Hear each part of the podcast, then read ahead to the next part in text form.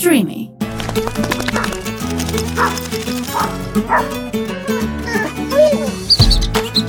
Happy Thoughts με το νεκτάριο από το Athens Happy House.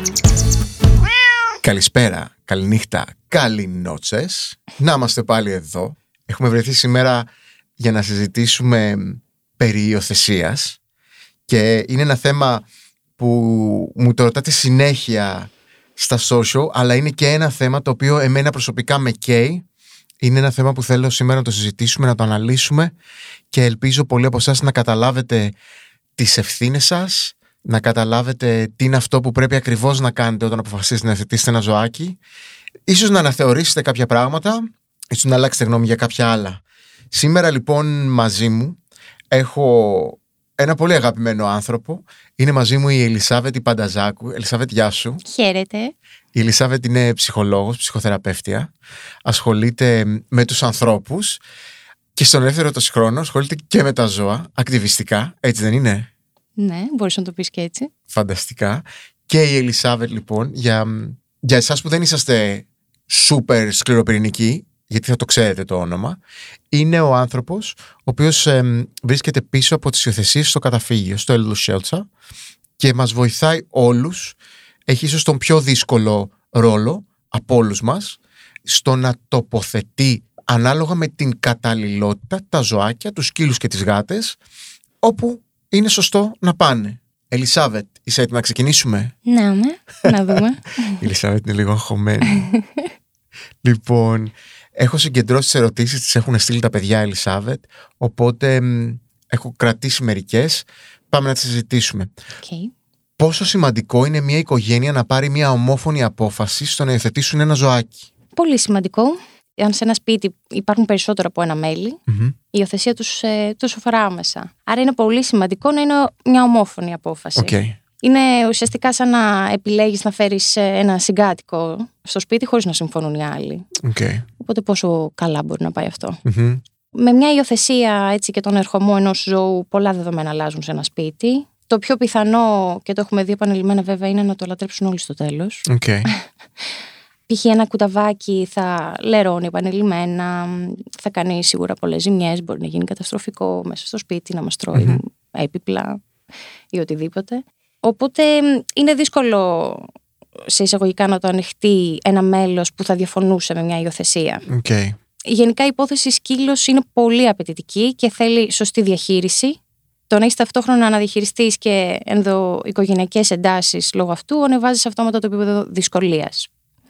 Έλατε. Άρα η πιθανότητα να καταλήξει σε ένα δεν αντέχω άλλο, πρέπει να βρεθεί τρόπος να φύγει το ζάκι από το σπίτι, δεν νομίζω ότι αξίζει το ρίσκο. Μμμ. Οπότε ναι, θα έλεγα ότι είναι πολύ σημαντικό να είναι ομόφωνη η απόφαση. Ωραία. Οπότε μ, πολλές φορές τα παιδιά ζητάνε από τους γονείς επίμονα να Μμμ. τους δώσουν ένα ζωάκι έτσι. Ε, να τους δώσουν, δεν είναι σωστή λέξη αυτή, να, να προσθέσουν στην οικογένειά τους ένα ζωάκι. Είναι εύκολα αντιμετωπίσιμο το όχι σε αυτή την κατάσταση. Εσύ έτσι που αντιμετωπίζεις πολλές οικογένειες που στέλνουν στο καταφύγιο μήνυμα, συνήθως βλέπεις τους γονείς καμιά φορά να πιέζονται από τα παιδιά τους να πάρουν ένα ζώο ή και το αντίστροφο ξέρω εγώ, ένας ε, γονέας να θεωρεί ότι βάζοντας ένα σκυλί στο σπίτι ίσως ηρεμήσει κάποια άλλη κατάσταση. Ναι. Όλα αυτά πώς τα βλέπεις εσύ; Γενικά σίγουρα ένα παιδί δεν μπορεί να πάρει μια τέτοια απόφαση. Μμμ. Δεν γνωρίζει καθόλου τις ανάγκες ενός ζώου που σίγουρα συνήθως αφορά τους ενήλικες μέσα στο Μμμ. σπίτι, οπότε όλο το βάρος πάει σε εκείνους. Αν λοιπόν αποφασίσουν με βάση το θέλω ενός παιδιού οι γονείς να πάρουν ένα ζωάκι, μπορεί να είναι και καταστροφικό για το ζωάκι. Οκ. εν τέλει. Και να δημιουργήσει εντάσεις στην οικογένεια. Ε, είναι σίγουρα πολύ βοηθητικό ένα παιδί να μεγαλώνει με ένα σκύλο. Φανταστικό αλλά- είναι. Είναι φανταστικό, ναι. Αλλά θέλει ιδιαίτερο χειρισμό και πολύ πολύ θέληση κυρίως από τους γονείς ώστε να, το, να κάνουν μια έτσι, να κάνουν τη συμβίωσή τους ε, αρμονική. Και είναι και. Εγώ το έχω, το έχω βιώσει τελευταίο καιρό πολύ με, με φίλους μου που έχουν έτσι παιδιά που ζητάνε επίμονα να πάρουν ένα σκυλάκι. Είναι εξής, αυτό που λένε συνήθως. Μα θα το πηγαίνω βόλτες, θα το βγάζω να κάνει Μμμ. τσίσα του, θα αναλάβω εγώ τι ευθύνε. Για τα επόμενα 15 χρόνια. ναι, το οποίο δεν συμβαίνει. Έτσι. Δεν είναι τόσο ρεαλιστικό, μωρέ. Δεν Ναι. είναι ρεαλιστικό. Δεν μπορεί να αυτοεξυπηρετηθεί το παιδί από μόνο του, πόσο μάλλον να έχει στην ευθύνη του ένα, ένα ζώο. Μμμ. Μπορώ να βάλω άλλη μια ερώτηση της Ασφίνα εδώ. Για να δούμε. Εγώ όταν μεγάλωνα, θυμάμαι τον εαυτό μου να ήθελε πάρα πολύ να έχει ζώα. Και νομίζω ότι σαν παιδί με έχει στιγματίσει, με έχει, με έχει επηρεάσει λίγο η άρνηση των γονιών μου να μου δώσουν όλα αυτά τα ζώα που ζητούσα. Είναι τελικά όταν βλέπουμε ένα, ένα, ένα μικρό παιδί να ζητά επίμονα να υιοθετήσουν ένα ζώο στο σπίτι. Ίσως, ίσως πρέπει να το κάνουμε. Είναι σημαντικό ή τελικά δεν είναι τόσο σημαντικό; Δεν πρέπει, Μμμ. ε, αν μπορούμε να το στηρίξουμε, σαφώς και είναι μια τέλεια επιλογή. Μμμ. Αν μπορούμε όμως, αν έχουμε τη δυνατότητα, το χρόνο, την όρεξη, την υπομονή, Την οικονομική δυνατότητα. την οικονομική δυνατότητα, ουσιαστικά είναι σαν να έχεις ένα έξτρα παιδί. Ναι, ρε, εσύ. Οπότε το θέλεις; Έλατε. Ναι. Θυμάμαι πάντως εγώ πιτσιρικάς, το θυμάμαι πολύ έντονα γιατί υπήρχε κάποια τρέλα με τα σκυλιά από τότε, να κάθομαι στο κρεβατάκι μου, είχα ένα μ, μικρό πλαστικό αρνάκι το οποίο άνοιγε και μέσα ήταν γεμάτο καραμέλες, είχα φάει όλες, καθ- χοντρό παιδάκι και είχα κρατήσει το αρνάκι το οποίο το σφίγγα κάθε φορά το σφίγγα και παρακαλώ το Θεό να μου φέρει ένα σκύλο. Ναι, Φοβερό. ναι. Δεν μου φε- τον έφερνε ποτέ. Ποτέ, ποτέ. Και εγώ το ίδιο. Κάθε χρόνο, τα Χριστούγεννα, στον Άγιο Βασίλη, το ίδιο γράμμα. Ένα σκύλο, ένα σκύλο. σκύλο, ένα σκύλο. Αλλά κοίτα που είμαστε. Που είμαστε τώρα, Που λουσμένοι είμαστε σε τώρα. σκυλιά. Οπότε, μ, οπότε μάλλον θα πρέπει να το σκεφτούν σοβαρά, έτσι δεν ναι, είναι; Ναι, σίγουρα. Να μην τα αρνείστε όμως τα παιδιά σας τα ζώα. Όχι. Αν μπορείτε. Αν μπορείτε, όχι. Ναι. Οκ. Και τελικά χρειάζεται εμπειρία κάποιος για να μπορέσει να υιοθετήσει ένα ζώο; Σίγουρα χρειάζεται πολύ θέληση. Μμμ. Ένας ε, έτσι συνειδητοποιημένος ενδιαφερόμενος ε, θα ε, πρέπει να έχει ψαχτεί και λίγο για να κάνει έτσι την επιλογή του πιο ξεκάθαρη, να διαβάσει, να μιλήσει με ανθρώπους που έχουν ζώα, να έχει μια πιο ρεαλιστική εικόνα του τι σημαίνει έχω ένα κατοικίδιο. Μμμ. Γιατί δεν είναι όλα φρουφρού και αγκαλίτσες και όλα, ξέρεις, όπως και τα κουταβάκια τα σκέφτονται ναι. όλοι υπέροχα πλασματάκια, αρκουδάκια. Ωστόσο μπορεί να είναι και εφιαλτικά τα κουταβάκια Μμμ. πολλές φορές. Φυσικά και η εμπειρία είναι σημαντική, αλλά όχι απαραίτητη. Στην περίπτωση του σκύλου, π.χ. το πιο σημαντικό είναι να είσαι πρόθυμος και να εκπαιδευτείς Μμμ. ουσιαστικά. Να είσαι πρόθυμος να πάρεις τη βοήθεια κάποιου επαγγελματία εκπαιδευτή, γιατί ουσιαστικά ο κηδεμόνας εκπαιδεύεται και όχι, Και όχι ο σκύλος. και όχι ο σκύλος. Μμμ. Οπότε είναι και δεν είναι η εμπειρία σημαντική. Βοηθητική είναι σίγουρα, όχι απαραίτητη. Υπάρχει, πρέπει να υπάρχει θέληση, υπομονή, έτσι Υπομονή, δεν είναι; μια έτσι διάθεση για αυτοθυσία θα έλεγα, γιατί όντως το να ζεις με ένα ζώο έχει και πολλή αυτοθυσία μέσα Μμμ. του. Στερεί σε πράγματα, προσαρμόζεις το πρόγραμμά σου με βάση και το δικό του. Ακριβώς. Ναι. Όλη σου τη ζωή βασικά την Ακριβώς, αλλάζεις. Η καθημερινότητα αλλάζει Φοβερό. κατευθείαν. Και τα μωρά, τα μωρά είναι δύσκολα. Πολύ. Είναι Πολύ. δύσκολα. πολύ. Γιατί και αυτά είναι σαν σφουγγάρια, ξέρεις, μαθαίνουν, ρουφάνε, δεν ξέρουν, Μμμ. κάνουν χαζομάρες που πολλές φορές είναι γλυκές, αλλά πολλές φορές είναι καταστροφικές. Και έτσι, εγώ πιάνω ακόμα τον εαυτό μου μετά από πόσα χρόνια που φιλοξενώ σκυλιά και προσπαθώ να τους βρω σπίτια, να βγαίνω από τα ρούχα μου πολλές φορές να Ναι, κουτάβει, ναι, ναι, γιατί ναι. μπαίνεις, ξέρεις, μπαίνεις μετά από μια πολύ δύσκολη μέρα ας πούμε στο χώρο που είναι το κουτάβι και το κουτάβι τα έχει διαλύσει όλα Ναι, και τα ναι, σε ναι. κοιτάει. Θυμάμαι όταν ε, μεγαλώνα το δικό μου κουτάβι, κάποια στιγμή προσποιούμουν ότι κοιμάμαι για να με αφήσει ήσυχο. να με αφήσει ήσυχη. Δεν άντεχα άλλο. Φοβερό αυτό. ναι. Οπότε μ, θα το συνεχίσω. Ποιο είναι το ιδανικό πρόγραμμα για να έχει κάποιος να αποφασίσει να υιοθετήσει ένα κουτάβι; Δεν νομίζω ότι υπάρχει ξεκάθαρο πρόγραμμα. Χρειάζεται να προσαρμοστούμε, να προσαρμόσουμε και το πρόγραμμά μας ώστε να καλύπτουμε έτσι και τις ανάγκες του κουταβιού. Οι πολλές ώρες απουσίας δεν είναι πολύ βοηθητικές, αλλά ακόμα και αν υπάρχουν χρειάζεται έτσι να αφιερώσουμε τεράστιο μέρος της καθημερινότητάς μας στο κουτάβι. Χρειάζεται χρόνο σίγουρα στην εκτόνωσή του. Ένα, ένα ζώακι γενικά που δεν εκτονώνεται και βαριέται, μπορεί να Μμμ. γίνει πολύ περισσότερο καταστροφικό από το φυσιολογικό εννοώ.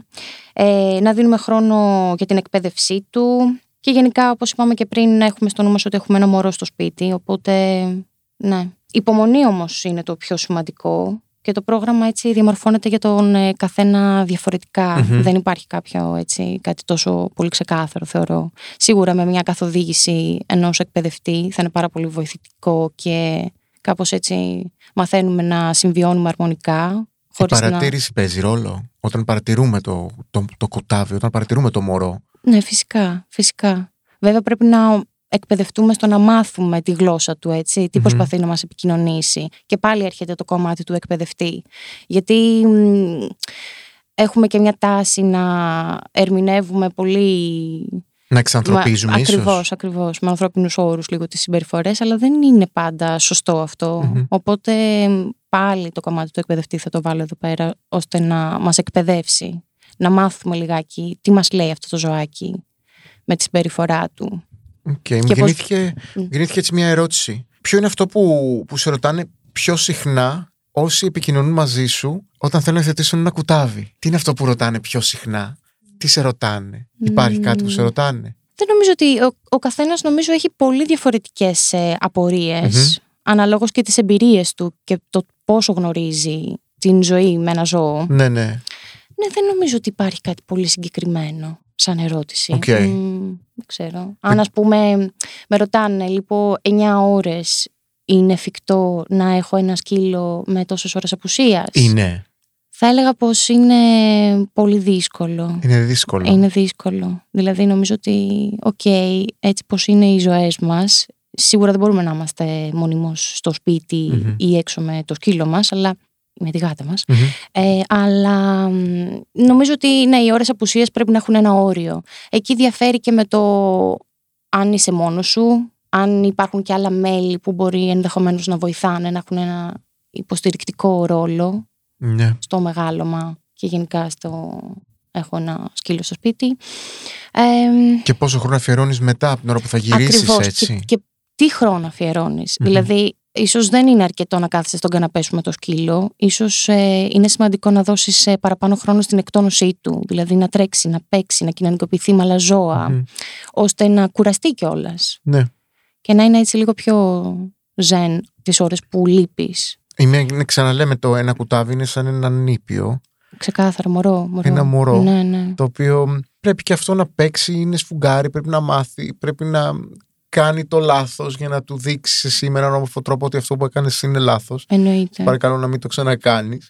Ε, Ναι. Υπάρχουν πράγματα που μπορείς να κάνεις και όταν φεύγεις από το σπίτι. Δηλαδή μ, ασκήσεις ας πούμε ή παιχνίδια τα οποία μπορεί να, του τρώνε, να, το, να, να το αποσχολούν την ώρα Ναι. που λείπεις εσύ. Όλα μ, είναι πολλοί παράγοντες, πολλά πράγματα που μπορείς να κάνεις για να βοηθήσεις αν λείπεις πάρα πολλές ώρες από το σπίτι. Αλλά μ, και αυτό μέχρι ένα σημείο.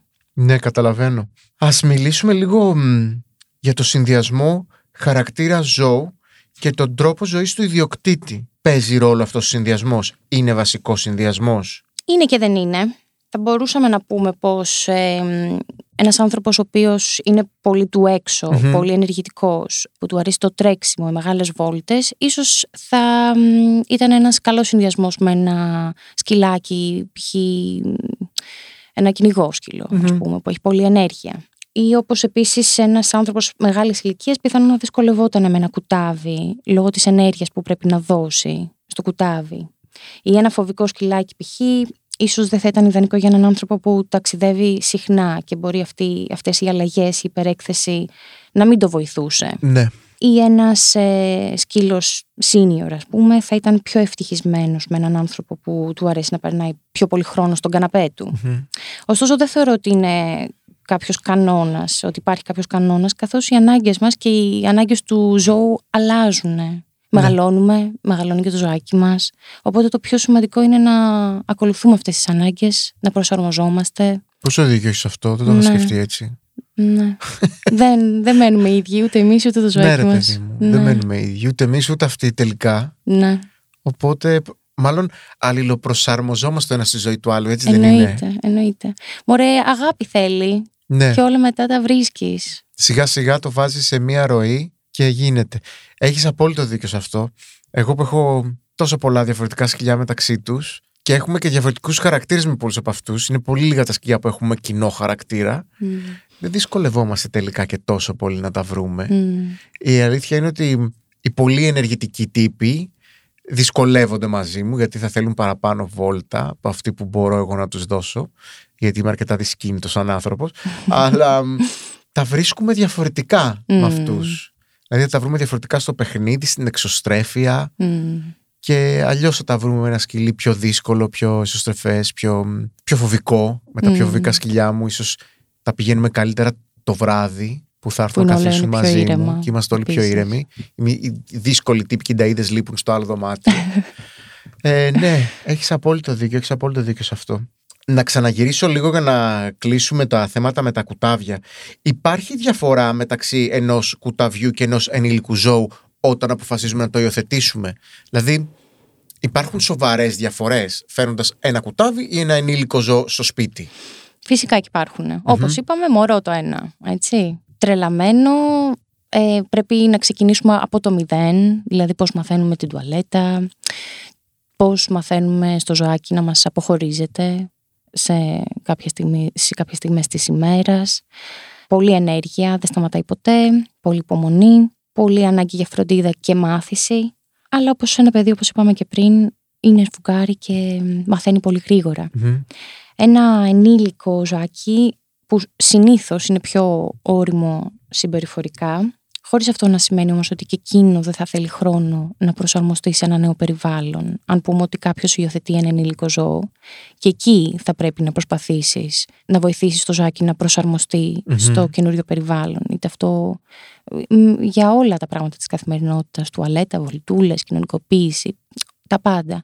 Οπότε και στα δύο θα πω ότι χρειάζεται υπομονή πολύ, διάβασμα, Αυτό. Ούτως ή άλλως και το κουτάβι κάποια στιγμή θα σταματήσει να είναι κουτάβι. Ελάτε. Οπότε και ένα ενήλικο ε, σκύλος θα μπορούσε να θεωρηθεί και ενός έτους. Οπότε ναι, ναι. είναι λίγο κουταβίσιο. Έχει κουταβίσια συμπεριφορές και τότε ένα ένας ενήλικος. Γιατί πιστεύεις εμείς σαν, σαν άνθρωποι θεωρούμε ότι υιοθετώντας ένα κουτάβι, ένα μωρό, θα δεθούμε περισσότερο μαζί του από το να υιοθετήσουμε έναν ενήλικο σκύλο. Είναι μύθος αυτό ή όχι; Νομίζω πως είναι μύθος. Βέβαια με το κουτάβι σίγουρα το διαμορφώνεις από πολύ, ε, πολύ μικρή ηλικία, οπότε μεγαλώνει μαζί σου. Ναι. Το γνωρίζεις περισσότερο. Ωστόσο και ένας ενήλικας ε, σκύλος θα διαμορφωθεί μαζί σου με τον καιρο Οπότε ένας ε, ενήλικος σκύλος, ξεκινώντας μια σχέση με έναν ενήλικο σκύλο, είναι λίγο κάνοντας παρέα με κάποιον λίγο σε μεγαλύτερη ηλικία, έτσι δεν, δεν ξέρω. Εγώ κάπως έτσι το έχω στο νου μου. Okay. Ένας ενήλικος σκύλος μας δέχεται και μας αγαπάει με την ίδια δύναμη που μας δέχεται και μας αγαπάει ένα κουτάβι. Εννοείται.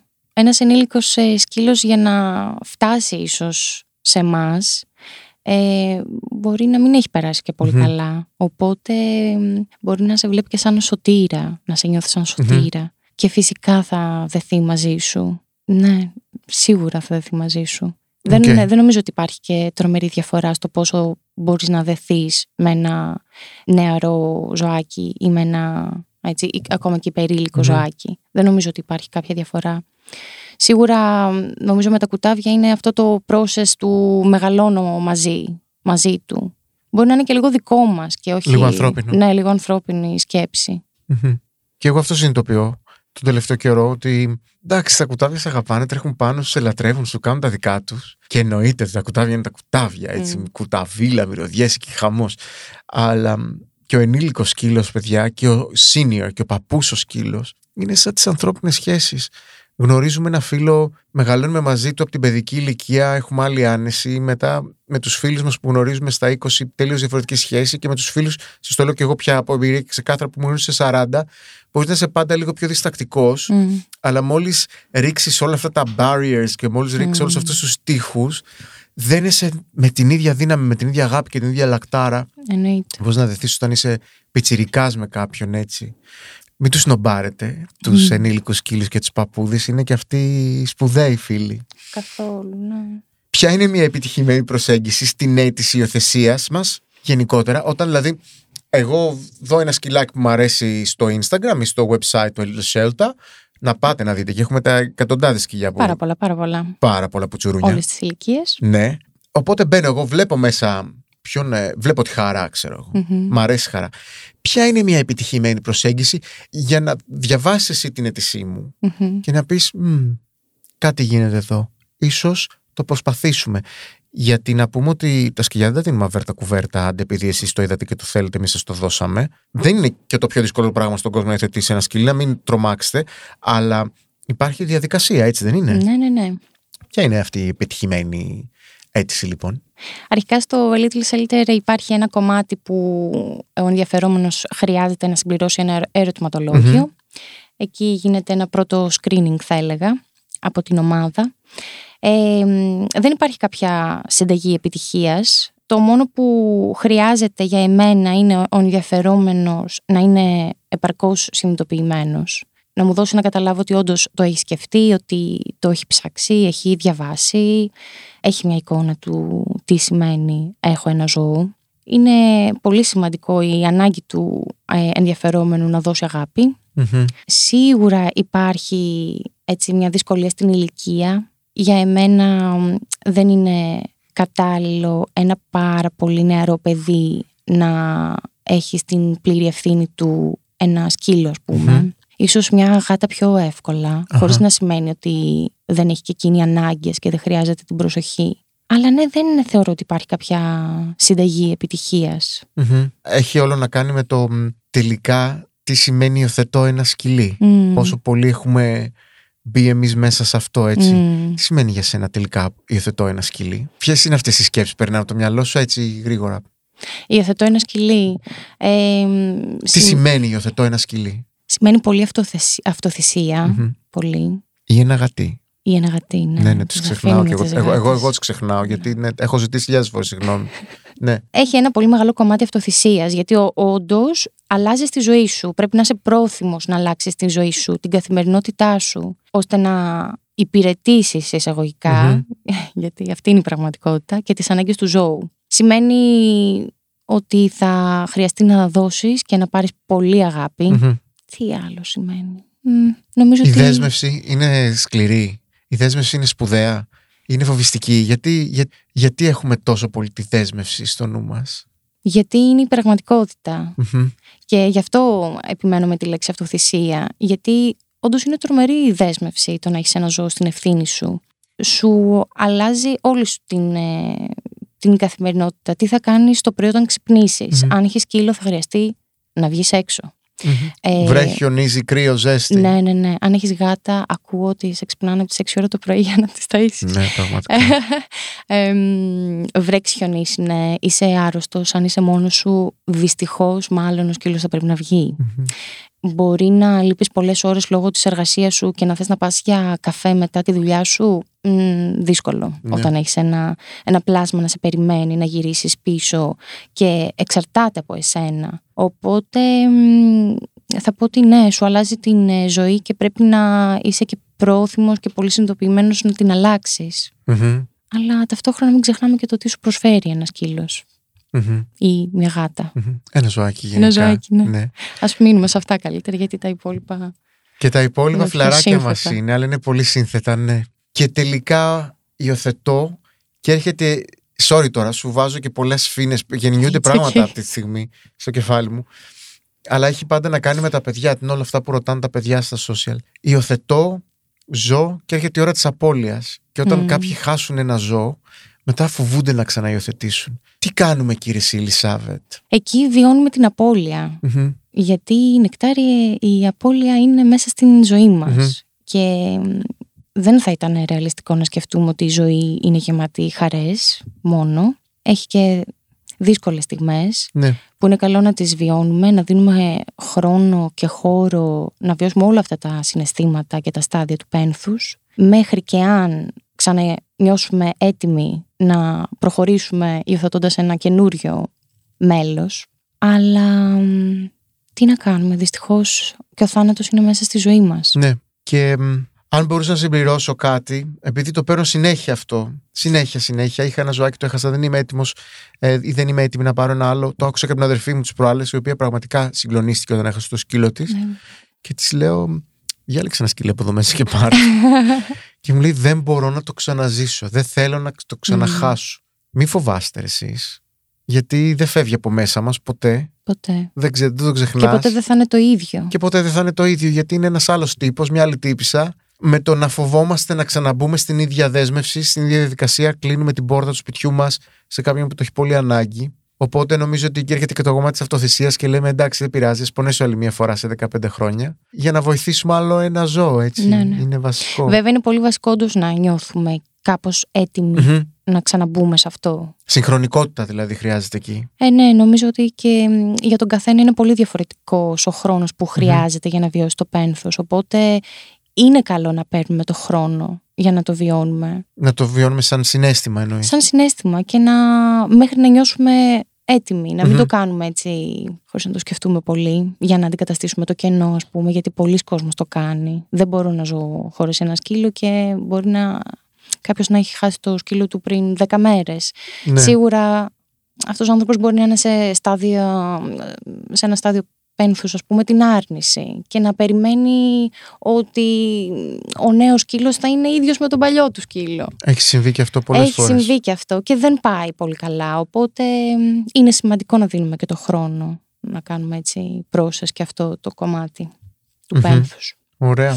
Ποια είναι τα ωφέλη του να ζεις με ένα ζώο, τι, τι είναι αυ- τι- πού μας ωφελεί τελικά, Ρε Ελισάβετ, αν αποφασίσουμε να υιοθετήσουμε ένα σκύλο ή μια γάτα; Ο δεσμός μεταξύ ανθρώπου και ζώου είναι μια αμφίδρομα ωφέλιμη και δυναμική σχέση και ξεκινάει, είναι μια διαχρονική σχέση που ξεκινάει και από την αρχαιότητα. Μμμ. Η συμβίωση των ανθρώπων με τα ζώα έχει πολλαπλά ωφέλη όπως ας πούμε συναισθηματικά, μας φέρνουν κοντά σε συναισθήματα ευχάριστα όπως χαρά, ευχαρίστηση, ευγνωμοσύνη. Μας μαθαίνει την ε, ανιδιοτελή αγάπη, που δεν το λες και εύκολο. Μμμ. Έχει αποδειχθεί ότι μειώνει τα επίπεδα κορτιζόλης, Οκ. με αποτέλεσμα να μειώνεται το άγχος. Αυξάνει, Ξεκάθαρο αυτό. ναι, Ξεκάθαρο. αυξάνει μ, την παραγωγή σερωτονίνης που είναι έτσι, το αντικαταθλιπτικό μας. Μμμ. Στην περίπτωση των σκύλων ε, είναι πολύ σημαντική και η ενεργοποίηση του ατόμου. Ένα σκύλο θα σε αναγκάσει να σηκωθείς, να περπατήσεις, να αλληλεπιδράσεις κοινωνικά. Ας πούμε αυτό το βλέπουμε πολύ στ- και στην κατάθλιψη. Είναι πολύ σημαντική η ενεργοποίηση και ο σκύλος είναι τρομερά βοηθητικός σε μια τέτοια περίπτωση. Ε, επίσης έρευνες δείχνουν ότι μπορούν να βοηθήσουν στην αντιμετώπιση πολλών στρεσογόνων γεγονότων όπως πένθος, Μμμ. διαζύγιο, το αίσθημα μοναξιάς. Επίσης, μιας και μιλούσαμε πριν για παιδιά, φαίνεται από έρευνες ότι τα παιδιά που έχουν μεγαλώσει σε σπίτι με ζώο ε, φαίνεται να εμφανίζουν καλύτερες κοινωνικές δεξιότητες, Οκ. αισθήματα συμπόνιας, ασφάλειας, σε σχέση ας πούμε με τα παιδιά που μεγαλώνουν χωρίς ζώα. Λυπάμαι Νεκτάρη που μεγαλώσαμε χωρίς σκυλιά. Είχαμε, αλλά όχι όσα θα θέλαμε, ρε Α, γαμότσο. οκ. Εγώ κάπως έτσι το έχω στα- θα τα ήθελα όλα. Ε, Και να μιλήσουμε λίγο και με τις, γα- για τις γάτες, συγγνώμη. θα τα πούμε όλα για Γιατί- τις γάτες. Α, οκ. Ναι, γιατί- εννοείται, εννοείται. Να συμπληρώσω σε αυτό. Εντάξει, εμείς τα έχουμε ξαναπεί στα social. Ε, εγώ πριν ξεκινήσω να τρέχω το Happy House, αντιμετώπιζα σοβαρό πρόβλημα με την ε, κατάθλιψη και με το stress, με το anxiety. Πώς λέγεται το anxiety στα ελληνικά, άγχος; Anxiety, Ναι, ναι. άγχος. Και σταδιακά λοιπόν σε αυτά τα δυόμιση χρόνια που είμαι τόσο πολύ κοντά στα ζώα και όλα αυτά τα ζώα με έχουν κάνει έναν άνθρωπο full ενεργητικό και full ε, με τα μπούνια μέσα σε μια ιστορία, συνειδητοποίησα τις προάλλες, ε, και σας το λέω πολύ ξεκάθαρα και πολύ ειλικρινά, ότι δεν έχω πια άγχος. Οκ. Και είναι πολύ σπουδαίο να νιώσεις ότι δεν έχεις πια άγχος. Μμ. Και μάλιστα το αναζήτησα σε μια στιγμή. Λέω, πού είναι το άγχος σου; Γιατί κάθεσαι σπίτι και δεν έχεις άγχος; Ε, ξεκάθαρα θεωρώ ότι μου το πήραν από πάνω μου. Μμ. Και δεν μου το πήραν γιατί είναι τίποτα ε, πνευματικοί θεραπευτές. Μου το πήραν όμως γιατί μου δώσαν στη ζωή μου κίνητρο. Μμ. Με σηκώσανε από τον καναπέ. Μμ. Με σηκώσανε από, από τη σκέψη μου. Μου δώσανε πολλά στα χέρια. Οπότε, μ, αν υπάρχει κάποιος εκεί έξω που αντιμετωπίζει τέτοια είδ- είδους νόσο, έτσι, δεν σας λέω ότι θα σας λύσει το πρόβλημα. Σίγουρα δεν θα σας Σίγουρα λύσει αυτό το όχι. πρόβλημα. Αλλά μ, αν νιώθετε μόνοι σας και είστε μόνοι σας, πάρτε ένα ζωάκι. Πάρτε μια γάτα, πάρτε ένα Μμ. σκύλο, πάρτε ένα κουνελάκι. Αν έχετε χώρο, πάρτε ένα άλογο. και Μια νομ- κατσίκα. μια κατσίκα. Ένα πρόβατο. Και νομίζω ότι όλα αυτά θα σας δώσουν, θα σας δώσουν πολλά. Μμ. Θα σας βοηθήσουν πολύ. Είναι μαγικά τα ζώα. Είναι μαγικά, ναι. Είναι μαγικά. Έρχονται έτσι και κάθονται πάνω μας σε κάτι πολύ δύσκολες στιγμές στη ζωή μας και δεν το καταλαβαίνουμε. Μμ. Δεν είναι φοβερό. Είναι φοβερό. Τι θες να μας πεις για τις γάτες; Να, ήθελα να πω λίγο τι- για τις γάτες που ξεχνάμε συνέχεια ότι επίσης έχουν τρομερά θεραπευτικές ιδιότητες από το γουργουριτό που παράγει κάποιες δονήσεις. Οκ. Ε, φαίνεται, έρευνες δείχνουν ότι λειτουργεί καταπραϋντικά, θεραπευτικά, τόσο προς τις ίδιες αλλά και στον ανθρωπο Και έχει διαπιστωθεί πως μειώνει το στρες, δίνει μια αίσθηση χαλάρωσης, βοηθάει την αναπνευστική λειτουργία, ε, βοηθάει ακόμα και στη βελτίωση του ύπνου. Κοίτα να δεις, το Φοβερό. γουργουργούρ. Μμ. Έχεις γάτα. Δεν έχω γάτα. Είναι φοβερό να κοιμάσαι με γάτα. Θα ήθελα, θα ήθελα. Είναι φοβερό. Ο σκύλος μου δεν ξέρω. Έχεις εμ, κουβέρτα μασάζ σπίτι; Όχι. Λοιπόν, Τι είναι αυτό; όσοι έχουν κουβέρτα μασάζ, είναι κάτι κουβέρτες που είναι σαν εμ, warm blankets, OK. που είναι που τις βάζεις στην πρίζα και ζεσταίνεσαι, αλλά έχουν και λίγο τύπου μ, Δόνηση. δονησούλα μέσα. Α, Άμα έχεις γάτα και οι γάτες, νομίζω και τώρα θα γελάσουν οι περισσότεροι, έρχονται τη νύχτα και κάθονται και κοιμούνται στα πιο κουλά σημεία. Στέρνο, τέλειο, ώμο, τέλειο. κεφάλι, ποπό και σ- παίρνεις και λίγο μασάζ από το γουργουριτό. Είναι φοβερό, δεν υπάρχει. Ναι, ναι, ναι. Ας πούμε ως ασφάλεια ότι Ναι, κάποιος σε πιέζει, ρε παιδί μου. Ξέρεις αυτό που είσαι αγκαλιά με κάποιον, κάποιος σε ζορίζει. Εμένα μου αρέσει όταν εγώ κάθονται πάνω μου. ναι, και εμένα όταν κάθεται κάποιος και κάνει γρουγρουρού, κα- γάτα, ποιος κάποιος, ε, και κάνει αυτό το γρουγρουρού, νομίζω ότι απλά θέλω να χαλαρώνω, να κοιμηθώ, μ, δεν ξέρω. Είναι πολύ mindful. Φοβερό. Και να μ, μην φοβάστε, μ, να το πούμε τώρα έτσι πριν συνεχίσουμε. Είναι τεράστιο το πρόβλημα με τις γάτες. Μην φοβάστε να υιοθετείτε γάτες και γατούλες που μπορεί να έχουν και πρόβλημα υγείας και γατούλες που μπορεί να έχουν ε, κάποιο λοιμώδες νόσημα. Είναι εντάξει. Πάρτε μια γάτα στο σπίτι, ανοίξτε το σπίτι σας για μια γάτα. Αν δεν μπορείτε να το ανοίξετε, κάντε μεταξύ σας ένα funding, μαζέψτε μερικά χρήματα, πιάστε τις γάτες στη γειτονιά, στην πολυκατοικία, στο στενό, πηγαίνετε να τις στηρώσετε. Πρέπει όλοι μαζί να βοηθήσουμε τις γάτες, παιδιά, Ναι. είναι σπουδαίο να βοηθήσουμε τις γάτες. Παρένθεση. Συνεχίζουμε. Α πούμε ότι είμαστε στο καταφύγιο και Μμμ. κοιτάμε πάλι τα ζωάκια. Τι είναι αυτό που πρέπει να έχουμε στο νου μας όταν αποφασίζουμε να υιοθετήσουμε ένα ζωάκι; Και το ρωτάω αυτό περισσότερο μ, σαν συμ- να μας δώσει συμβουλές σαν νέους κηδεμόνες. Τι κοιτάμε στο καταφύγιο ώστε να επιλέξουμε ένα ζωάκι; Ναι. Οκ. Γενικά σίγουρα πρέπει να λάβουμε υπόψη ότι ένα ζωάκι από ένα καταφύγιο έχει ένα άγνωστο παρελθόν Μμμ. που συνήθως, συνήθως είναι ένα δύσκολο παρελθόν οπότε πρέπει να έχουμε στο μυαλό μας ότι μπορεί να χρειάζεται χρόνο να μας εμπιστευτεί να χρειάζεται χρόνο να προσαρμοστεί Τώρα δεν ξέρω αν ε, τι θα μπορούσε να λάβει υπόψη κάποιος για την επιλογή. Μμμ. Ε, νομίζω είναι λίγο το πώς νιώθεις με το ζωάκι. Οκ. Αν δεν μιλάμε πάλι για, το, είτε για την επιλογή κουταβιού ενήλικα, αλλά μ, νομίζω είναι λίγο ότι σου κάνει κλικ και με βάση τις ανάγκες του κάθε ζώου προσαρμόζεσαι και πάλι. Συνήθως πιστεύω ότι αυτό που σου κάνει κλικ μάλλον είναι το meant to be νομίζω. Ναι. Έτσι το νιώθω εγώ, ότι για κάποιο λόγο σου κάνει κλικ, δεν ξέρω. Μμμ. Αλλά σίγουρα μ, πρέπει να έχουμε στο μυαλό μας ότι δεν θα είναι εύκολο ναι, Ναι. Καθόλου. Θα θέλει προσπάθεια, υπομονή και γενικά ένα ζωάκι καταφυγίου ψάχνει την ευκαιρία για μια καλύτερη ζωή. Νομίζω ότι εκεί πρέπει να σταθούμε, Ναι. να είμαστε πρόθυμοι να του τη δώσουμε αυτή την ευκαιρία. Τι ωραίο αυτό. Στην αστεία πλευρά της ιστορίας παίρνεις αστεία μηνύματα υιοθεσίας. Δηλαδή, συμβαίνει τίποτα τραγελαφικό εκεί σε αυτά τα μηνύματα; Πολλά, Πολλά. πολλά. Αλλά δεν νομίζω ότι είναι κατάλληλο μέρος να το συζητήσουμε. Τελικά, αυτό με τα κιλά το έχεις εξηγήσει. Πόσα κιλά είναι και πού θα τον βάλω. ναι, ναι, ναι. Θέλω ένα μικρό όμως σκυλάκι ε, γιατί μένω σε διαμέρισμα. Τι συμβαίνει Λοιπόν, με αυτό τώρα; Αυτό Για να το είναι ο συζητήσουμε. μεγαλύτερος ε, μύθος νομίζω όλων των εποχών. Είναι λες και διαλέγεις ένα σύντροφο και του λες πόσο κιλά είσαι, να δω αν χωράς στο σπίτι. Αν ένας σκύλος εκτονώνεται επαρκώς στις βόλτες του Μμμ. με το χρόνο που του δίνεις δεν πάει να είναι 50 κιλά ή 10, είναι ακριβώς το ίδιο. Για εμένα, οκ. Ναι. Επίσης υπάρχει και αυτός ο μύθος ε, ότι μ, το ένα σκυλί 40 κιλά μ, θα θέλει να τρέχει. Μμμ. Συνήθως οι, οι μεγαλόσωμες φυλές είναι, πολύ, είναι χαμηλή, χαμηλότερης ενέργειας από ότι ένα Jack Russell που μπορεί να Οκ. είναι 5 κιλά που δεν σταματάει ποτέ. Και επίσης ένα ζωάκι δεν θα τρέξει μέσα στο σπίτι, έτσι. Είτε μ, ένα σκυλάκι, είτε είναι 100 τετραγωνικά, είτε 50. Δεν θα εκτονωθεί δηλαδή στο σπίτι.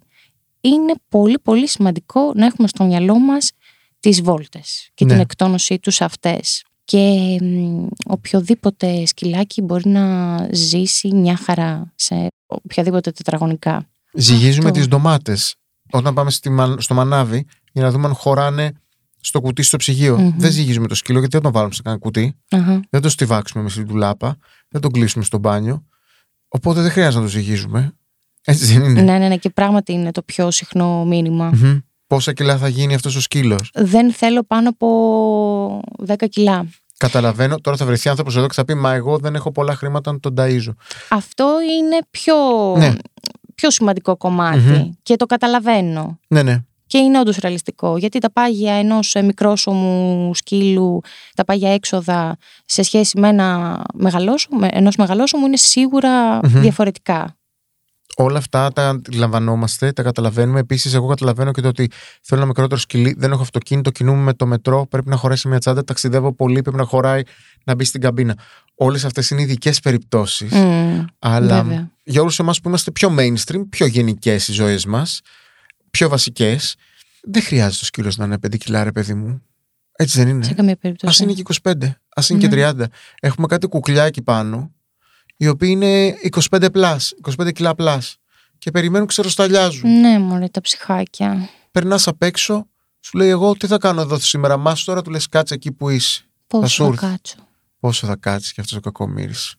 Για όλα όμως ε, θα έρθει η ώρα τους. Το πιστεύω. πιστεύεις, ε; Ναι, ναι, ναι. Εγώ πάω και τους τα λέω κάθε φορά. Τους ζητάω Έτσι δείχνει η συγγνώμες. εμπειρία, μωρέ. Έχει το καθένα το άστρο του. Μμμ. Ε, Πόσο θέλω να περίπου- πιστεύω. Από τη μέρα που θα έρθει ένα σκυλί δύσκολο υιοθετήσιμο, πόσο καιρό του παίρνει να υιοθετηθεί; Δεν είναι κάτι στάνταρ Μμμ. αυτό. Μ, Διαφέρει πάρα πολύ. Σίγουρα ένα μικρόσωμο, θα, μ, ένα μικρόσωμο σκυλάκι θα φύγει πολύ πιο γρήγορα. Από ένα άλλο. Ε, όπως και ένα κουτάβι, πολύ πιο γρήγορα. Δεν υπάρχει κάτι ξεκάθαρο σε αυτό. Είναι, δυστυχώς έχουμε και περιπτώσεις σκύλων, όχι πολλών, αλλά υπάρχουν που είναι περίπου ένα χρόνο στο καταφύγιο. Αυτό Ναι. νομίζω είναι πάρα πολύ. Πάρα Για πολύ. ένα σκύλο. Ναι, ναι. Ναι.